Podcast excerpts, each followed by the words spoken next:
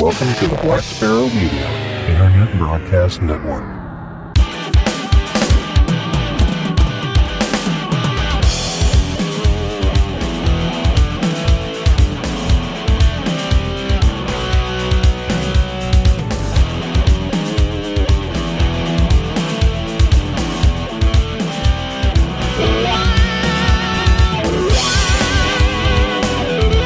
You are listening to Linux in the Ham Shack. LHS is a podcast about Linux, open source, and amateur radio for everyone. Now, here are your hosts Russ, K5TUX, Cheryl, W5MOO, and Bill, NE4RD. Well, hello everybody and welcome. You have tuned in to episode number 312 of Linux in the Ham Shack. This is our weekender edition where we talk about upcoming contests, upcoming special event stations, open source events coming up, things that you can do, things that you can try, and then we get into liquor and music and food and all the good things in life. And to help us do all that, we have the usual cast of characters. I'm Russ, K5TUX. I'm Cheryl, W5MOO. And I'm Bill, NE4RD. So we're going to start off by telling you about some of the contests in amateur radio that are coming up. And it's kind of a, there's kind of slow time right now. There's a few like quick sprints that are coming up, which you can of course Google for, but there is, um, this sort of well-known contest coming up and, uh, Bill can outline, uh, what we have here for you. Yeah, I looked at the next two weeks here, and it's a it's pretty slim for the weekend. So that must mean uh, everybody has their bands back, and they can stop complaining. but um, this weekend is a is a big one. Of course, this is a CQ Worldwide DX contest. This is the CW edition, and it runs from zero Zulu uh, November twenty third through twenty four hundred Zulu November twenty fourth. It's uh, uh, eighty through ten. I thought it was one sixty through ten, but it might be eighty through ten. Um, mode is uh, CW, and uh, you work stations once per band, and the exchange is simple. It's RST and your CQ zone number, so uh, real easy to get in on and uh, try out the dits and das, and uh, and find your favorite CW ops person. Uh, next weekend is uh, the only contest over the weekend I could find on the calendar was the Russian Worldwide Multi-Mode Contest, and it runs from 1200 Zulu November 30th to 1159 Zulu December 1st. And its bands are 160 through 10, of course, no WARC, and the modes are CW single sideband, RTTY, and BPSK 63. Uh, you're allowed to work stations once per band per mode. And if the exchanges, if you're uh, in the uh, Ural Asiatic area or whatever. Uh, it's the RST plus your two character Oblast. And if you're non, like us, you would be uh, your RST plus your QSO number. So just a serial number will work fine for that uh, that contest. And uh, yeah, I don't really see much else, uh, you know, popping up on the old calendar. I know, uh, I know the 10 meter contest is coming the weekend after that. It's always a pretty popular one, and since 10's been kind of showing a little bit of life lately here. Uh, we might be able to uh, might be able to be on that one. All right, very good. I've, I've done a little bit of 10 meter and 15 meter FT8 work here lately, so the band does open up a little bit now and again. Uh, moving on from that, we've got some amateur radio special events coming up where we're getting into early December, so there's a whole bunch of them related to Pearl Harbor. So keep that in mind. Uh, but we also have uh, the first pilgrim landing at Plymouth, Massachusetts. The call sign on this one's going to be November India 1 X ray. This is running from November 30th through December 1st, 1300 Zulu to 1700 Zulu, uh, out of Plymouth, Massachusetts, as should be. You know, that's appropriate. And, uh, suggested frequencies that they might be operating on are 18.160, 14.260, 7.260, and 3.860. There will be a certificate available, and uh, times are daily 1300 Zulu, 1700 Zulu, as stated. And they're also going to be operating on Echolink WA1 NPO R and IRLP node 8691. So it should be super easy to make a contact with NI1X. Uh, on December 1st through December 8th, 1300 Zulu to 2200 Zulu each day. There's special event station Whiskey 2 Whiskey. And again, this is one of those Pearl Harbor Day commemorations. There's lots of them. This is just one. Uh, this is from the Amateur Radio Club of the National Electronics Museum, ARCNEM. Uh, there's a certificate and QSL available. And the Pearl Harbor Special Event Station Whiskey 2 Whiskey can will be found uh, or on or about 14241, 14041, 7.241, and 7.041. Um, they will operate in commemoration of the anniversary of Pearl Harbor Day and the role of electronics in World War II. Primary operation will be December 6th through 8th, with additional possible operation through uh, from December 1st through December 5th as operator availability permits. Uh, they'll possibly also be operating on 80 meter, 3.541, 3.841, and digital modes during the event, if possible. Links to information will be in the show notes. And there's also 125 year commemoration of Ripley's crookedest street, Snake Alley, uh, out of Burlington, Iowa. The Iowa Radio Sports Society will be holding this special event. The call sign is Whiskey Zero Foxtrot Uniform November, W0 Fun. They'll be operating on or about 14.240, 14059, 7220, and 7059. So check that out if you want commemoration from that. And there's also the 80th anniversary of the Sikorsky VS 300 helicopter. This will be operating for quite a while, uh, all day, every day from December 7th through December 15th. Uh, call sign is Kilo 1 Sierra out of Stratford, Connecticut. Uh, Stratford Amateur Radio Club will be operating on or about 18150, 14240, 7230, and 3.925. They will have a commemorative QSL card for that special event as well. So if you want to try any of these, information will of course be in the show notes. And we don't have any announcements, or at least I don't have any announcements for this episode. Does anybody else have any announcements for this episode? I'm guessing no. No. No. Okay. Bill's eating, so, you know. yeah, Bill went away, so he has no announcements either. um, till he comes back with jalapeno mouth. Yeah.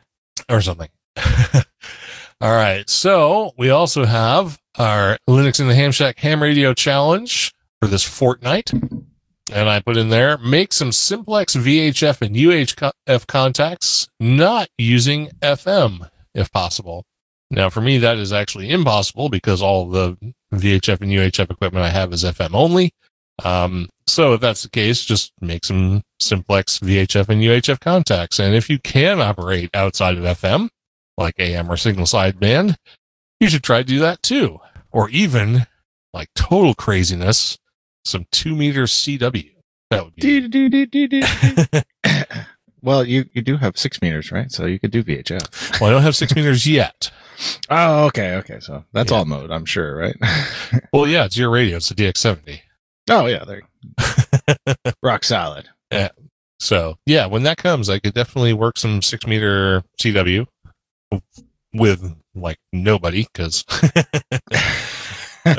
anybody doesn't really. They're do all that, at FT8 now, mainly. yeah, pretty much. You go down right. CW for the multipliers. Yeah. I haven't even seen uh like a all mode two meter radio in like forever. So yeah, I don't have one here on my desk, I swear. you probably have one though.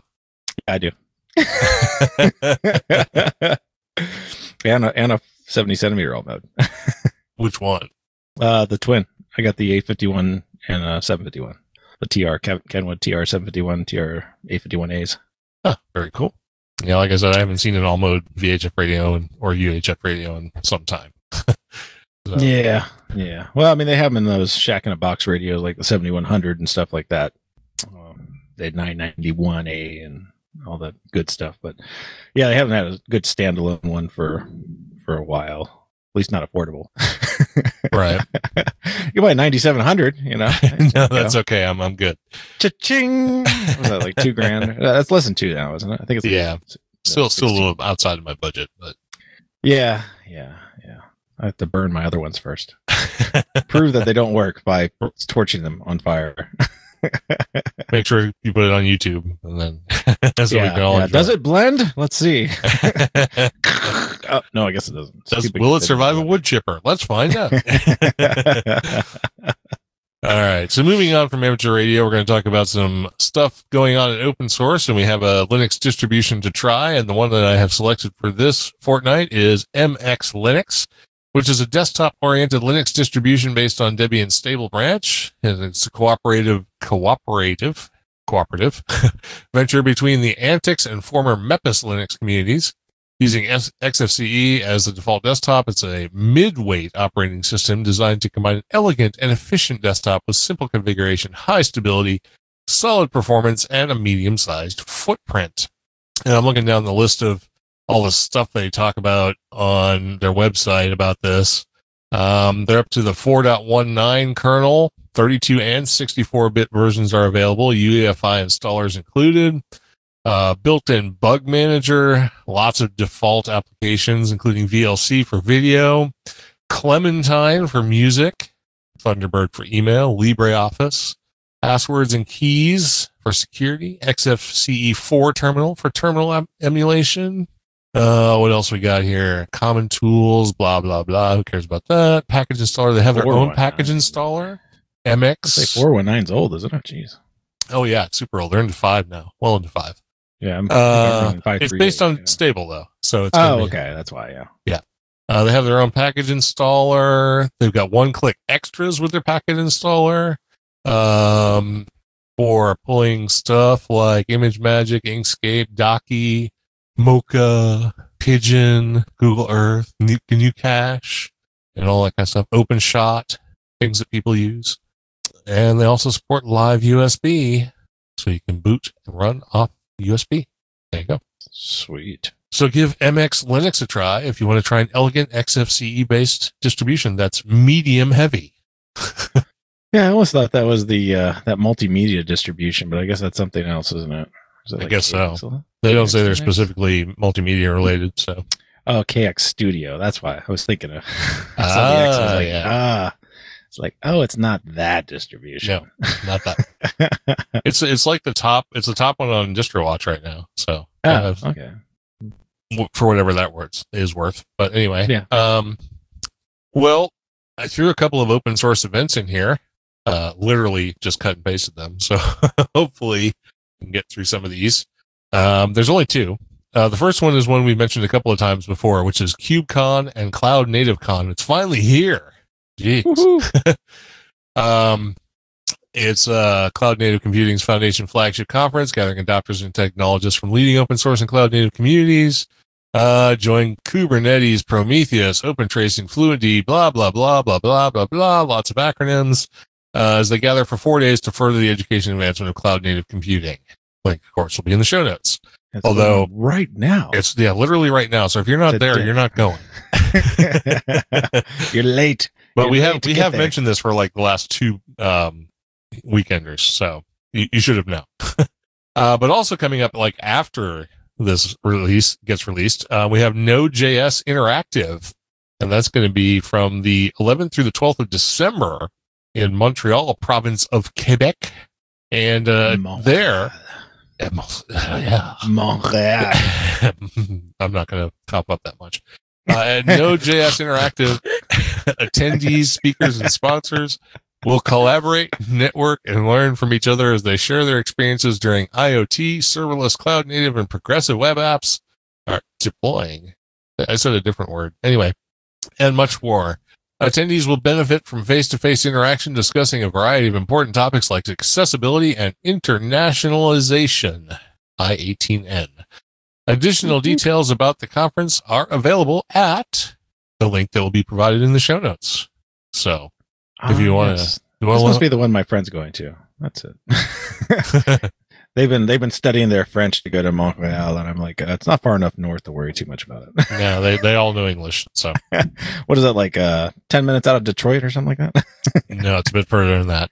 oh, it's it? it's Okay. actually it's actually above uh, New York, not, oh, not okay. Michigan. So Which one's the one right by Detroit? That's that's Ottawa, and that's, Ottawa. Oh, Yeah, Ottawa's in the English speaking part of Canada. So ah, see, I don't even know my Canadian the geography. All I know is it's like northern Montana.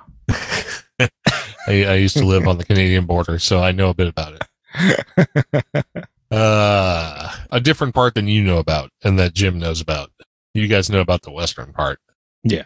All right, and finally, before we get to the really good stuff, we have the Linux and the Ham Shack open source challenge, and I threw in here experiment with an alternate text editor or terminal client just to see what's out there and what's different.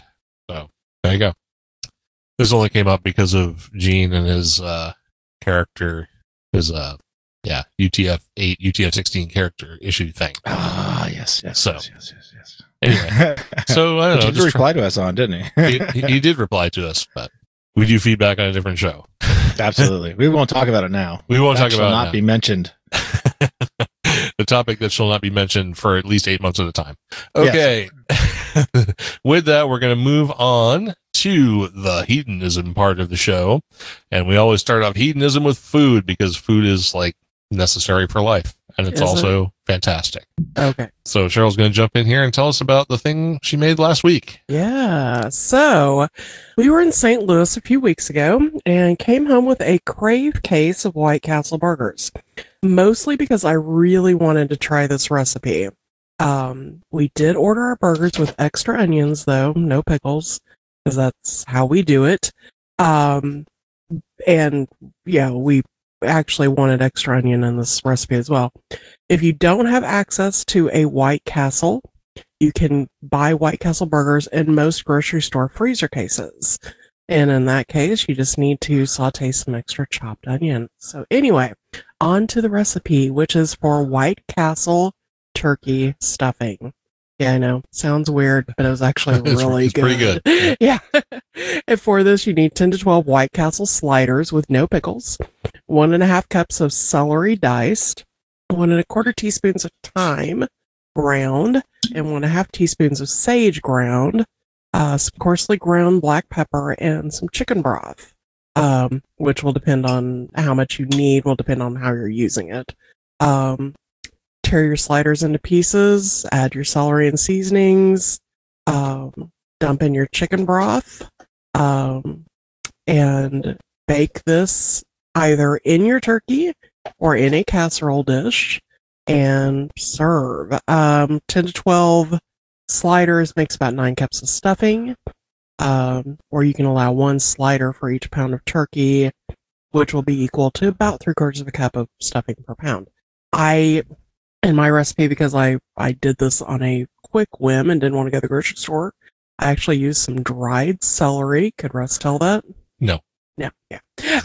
so, um, so it, it actually, I thought came out really good. I actually thought it came out really good too. And considering, you know, the White Castle has that sort of um, stuffing consistency naturally, you can kind of see why they thought it might be good to as an actual stuffing. Right. But you get that little bit of um that little bit of sautéed onion and the beef, and of course the, the soggy bread because that's why they're called sliders in Right. the first place. And you mix all that with the seasonings, and since you're basically just talking about bread, a little beef, you know, a little additional meat and uh, the seasonings that you would normally associate with a turkey stuffing actually comes out really, really good. Yeah. So, and it was, it was super quick to mix up. It took me, you know, five minutes to just hey, rip up the sliders into, you know, decent sized, bite sized pieces and throw everything in a bowl and stir it up. So, Yeah, you did the uh, casserole dish variety. yeah, I did the casserole casserole dish variety because I fixed chicken for dinner that night. So Yep. I, I would have eaten just the stuffing. Honestly, it was pretty good. yeah, it was. I you know, a friend had had said that her daughter makes it every year for Christmas, and that she, you know, my friend has been raised on oyster stuffing, so she's like, nah. Considering oyster stuffing, it's pretty bland, but it's still okay. So, and Russ is a huge fan of oyster stuffing. So I'm a huge fan of just stuffing. So yeah, well, yeah. So But yeah, it was good. So, and like you you know, like you said, there, it is available in your grocer's freezer case, and they they heat up just fine. You know, you don't even have to worry about heating them in normal ways. You just nuke them, and they come out perfectly fine. So, yeah, whatever. well, they do I'm, I'm not a big fan of leftover White Castles, but you are. It- it- So because they're exactly the same as not leftover White Castles. you microwave everything. You're fine with everything microwave. Uh, yeah, not everything. So All right. So anyway, give that a try for this Thanksgiving, and you know, if you want people to look at you weird, there you go. well, no, just don't tell anybody. And then after dinner's done, go. By the way, Those Right. were White Castle burger stuffing. Yeah. I guess you could do that. Yep. So All right, so I'm going to talk about my drink corner, and tonight I don't have a Scotch or a bourbon. I have an Irish whiskey. I bought a bottle of Redbreast 12 cask strength, which has been kind of hard to come by in this area. So I saw it over the weekend and had to pick up a bottle. Uh, the description on this from Redbreast is made from a mash of malted and unmalted barley and then triple distilled in copper pot stills. Redbreast 12 boasts the flavor, complexity, and distinctive qualities of pot still whiskey. Matured in a combination of bourbon seasoned American oak barrels and Oloroso sherry seasoned Spanish oak butts, the distinctive Redbreast sherry style is a joy to behold in each and every bottle. The cask strength expression gives a glimpse of Redbreast 12 in its natural, full flavored taste. Uh, this is batch I18, whatever that the is. international batch. I don't know. It's just I eighteen. so I mean, with with a lot of um, things that are distilled at cask strength, the batches are usually based on the cask itself. Uh, that just happens to be the batch that I picked up, and so every batch is going to be a little bit different, including proof and taste. But Irish whiskey, especially pot distilled Irish whiskey, has some pretty standard flavor profiles, which are very different from bourbon profiles but this is widely regarded as one of the better Irish whiskeys out there. And the mash bill on it is half barley and half malted barley. So pretty simple mash bill. The ABV on this particular batch is 56.2%. That's 112.4 proof. It is cask strength after all. Um, this used to be distilled back in the day in Dublin, and now it's distilled in Cork at the Midleton Distillery. Um, the color on it, uh, because it's an Irish, and you can see this in most Irish whiskeys, they're much lighter than bourbons and things like that, although they're about the same color as a lot of Scotch. Uh, this is definitely on the lighter side, a nice light golden honey. It's actually a really nice color, even though it's sort of lightish. Um, and it is a 12 year, so it's been in barrels for 12 years at least. Uh, the nose on the nose on all Irish whiskeys tends toward the sweet. Irish whiskey definitely tends to be sweet. And this one is no exception, but it has a lot to give on the nose.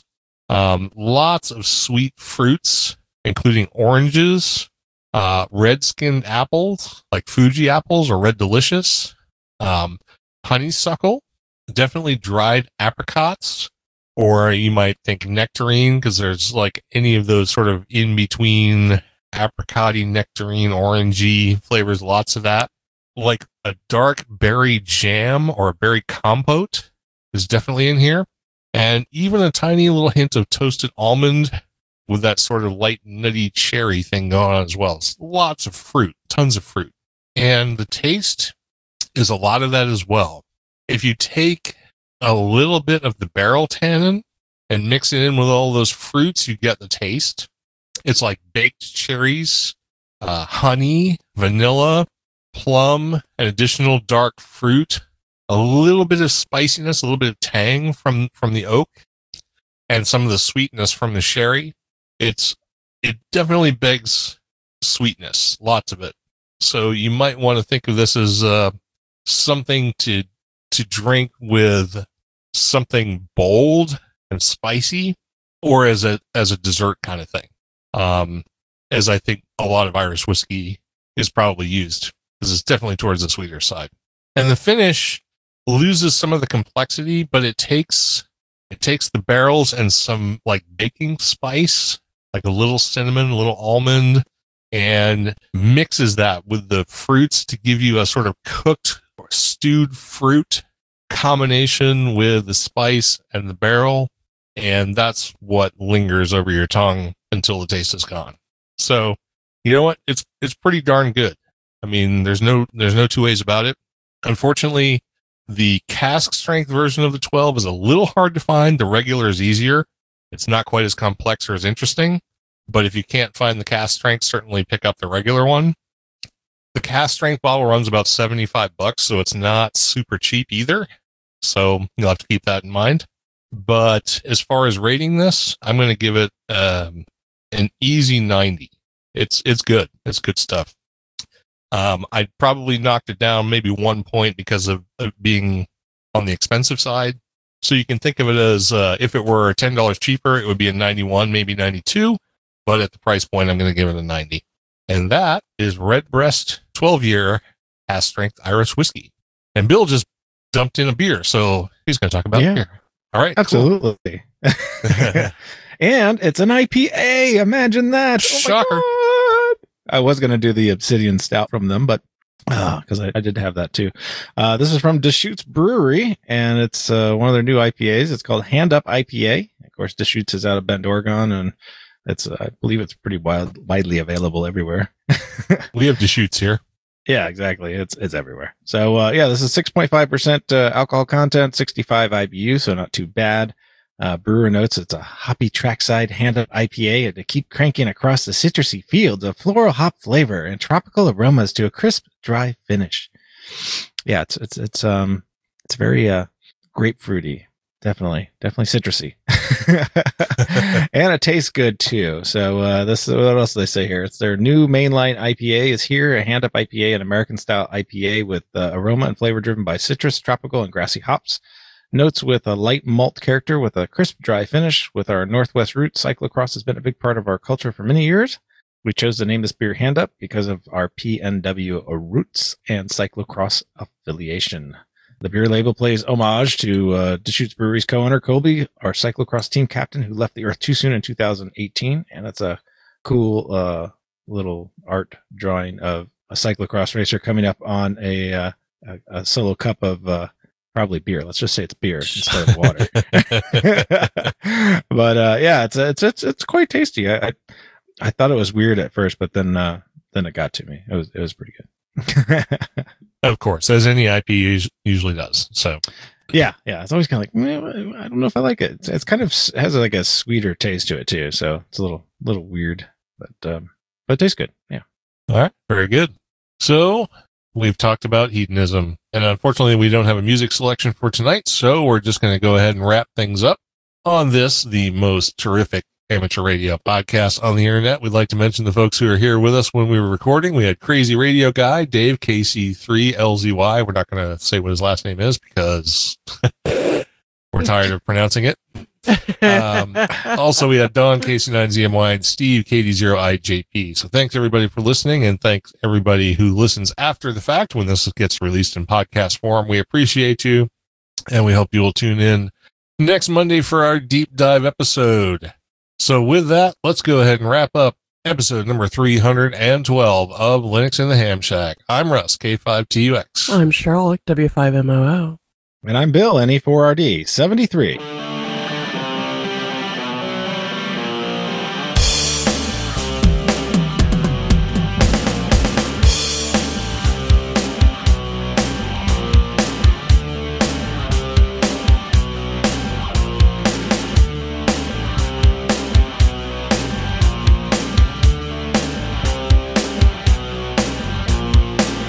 Thank you for listening to this episode of Linux in the Ham Shack.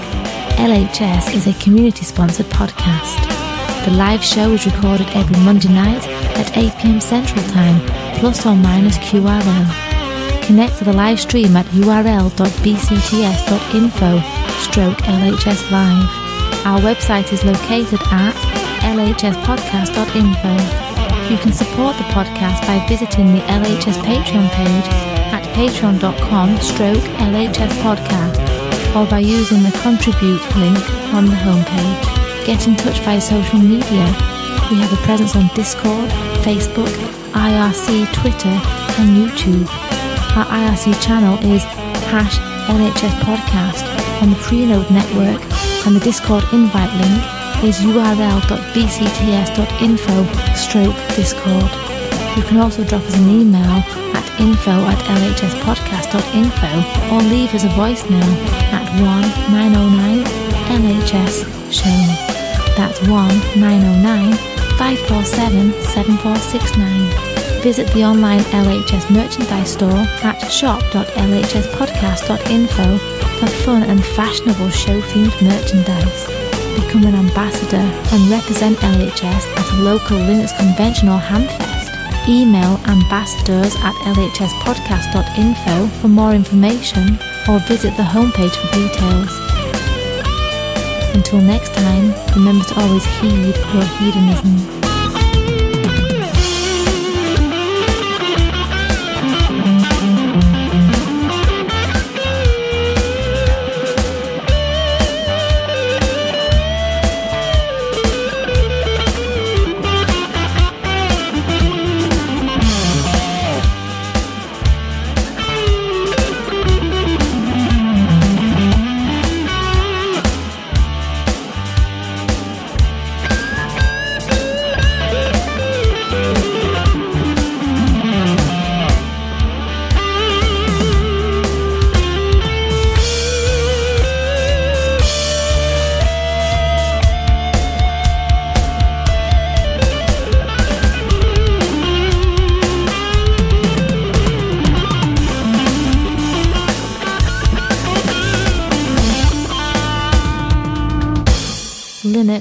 Ham Shack and the Linux in the Ham Shack logo are released under a Creative Commons Attribution Non Commercial No Derivatives 4.0 international license.